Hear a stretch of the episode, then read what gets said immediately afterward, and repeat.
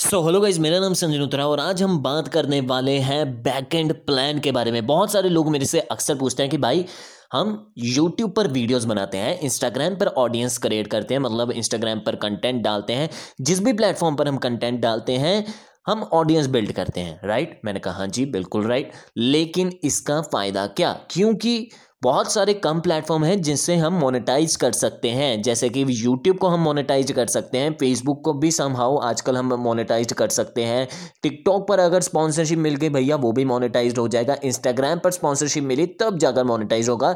लेकिन ये बहुत कम है, हमारे एफर्ट बहुत ज़्यादा लगते हैं, लेकिन यहाँ पर जो मोनेटाइजेशन का सिस्टम है वो बहुत ही ज़्यादा कम है। तो क्या हमें इतना मेहनत करना चाहिए या नहीं, तो इस चीज़ को समझते हैं और एक चीज़ को जानते हैं जिसे हम कहते हैं बैकएंड प्लान। अब देखिए, आप किसी भी प्लेटफॉर्म पर ऑडियंस को अगर बिल्ड कर रहे हैं, यानी कि अपने लॉयल फैंस, लॉयल सब्सक्राइबर्स या अपनी ऑडियंस को बना रहे हैं जो आपके लिए लॉयल है, उसके उसके लिए आप बहुत सारे एफर्ट करते हैं, राइट। उसके लिए बहुत सारा कंटेंट डालते हैं, कंटेंट बनाते हैं, जिसमें आपका टाइम, पैसा, एफर्ट सब कुछ जाता है, इन्वेस्टमेंट लगा लो एक तरह का कि आप इन्वेस्ट करते हैं, ठीक है।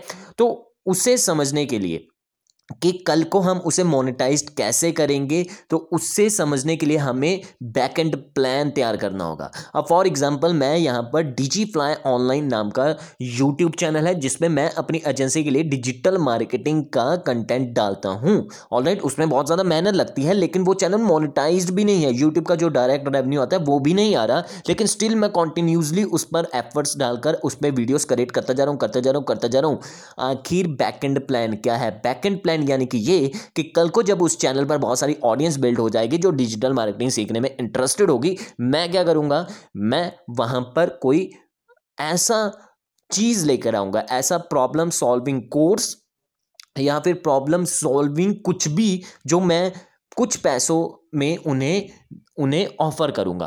और क्योंकि वो मेरे लॉयल ऑडियंस है, मेरे को जानती है, मेरे पे ट्रस्ट करते हैं, पिछले काफ़ी टाइम से मुझे देखते आ रही है, पिछले काफ़ी टाइम से बिल्कुल फ्री में मैं उनकी मदद करते आ रहा हूँ, तो वो मेरे से खरीदेंगे। तो इसे कहते हैं बैकएंड प्लान और उसे स्केल करके मैं बहुत ज़्यादा रेवेन्यू जनरेट कर सकता हूँ, ऑलराइट। और ये स्केल करना भी डिजिटल मार्केटिंग अगर आपको अच्छे से आता है तो आप अपने ऑफर की मार्केटिंग कर सकते हैं अच्छे से, ऑलराइट। तो बैकएंड प्लान आपको हमेशा रेडी रखना है जब भी आप किसी भी प्लेटफॉर्म पर ऑडियंस बिल्ड कर रहे हैं। इवन आप खबरी पर भी अगर ऑडियंस बिल्ड कर रहे हैं, देन आपको आपके दिमाग में बैकएंड प्लान ज़रूर से होना चाहिए, ऑलराइट।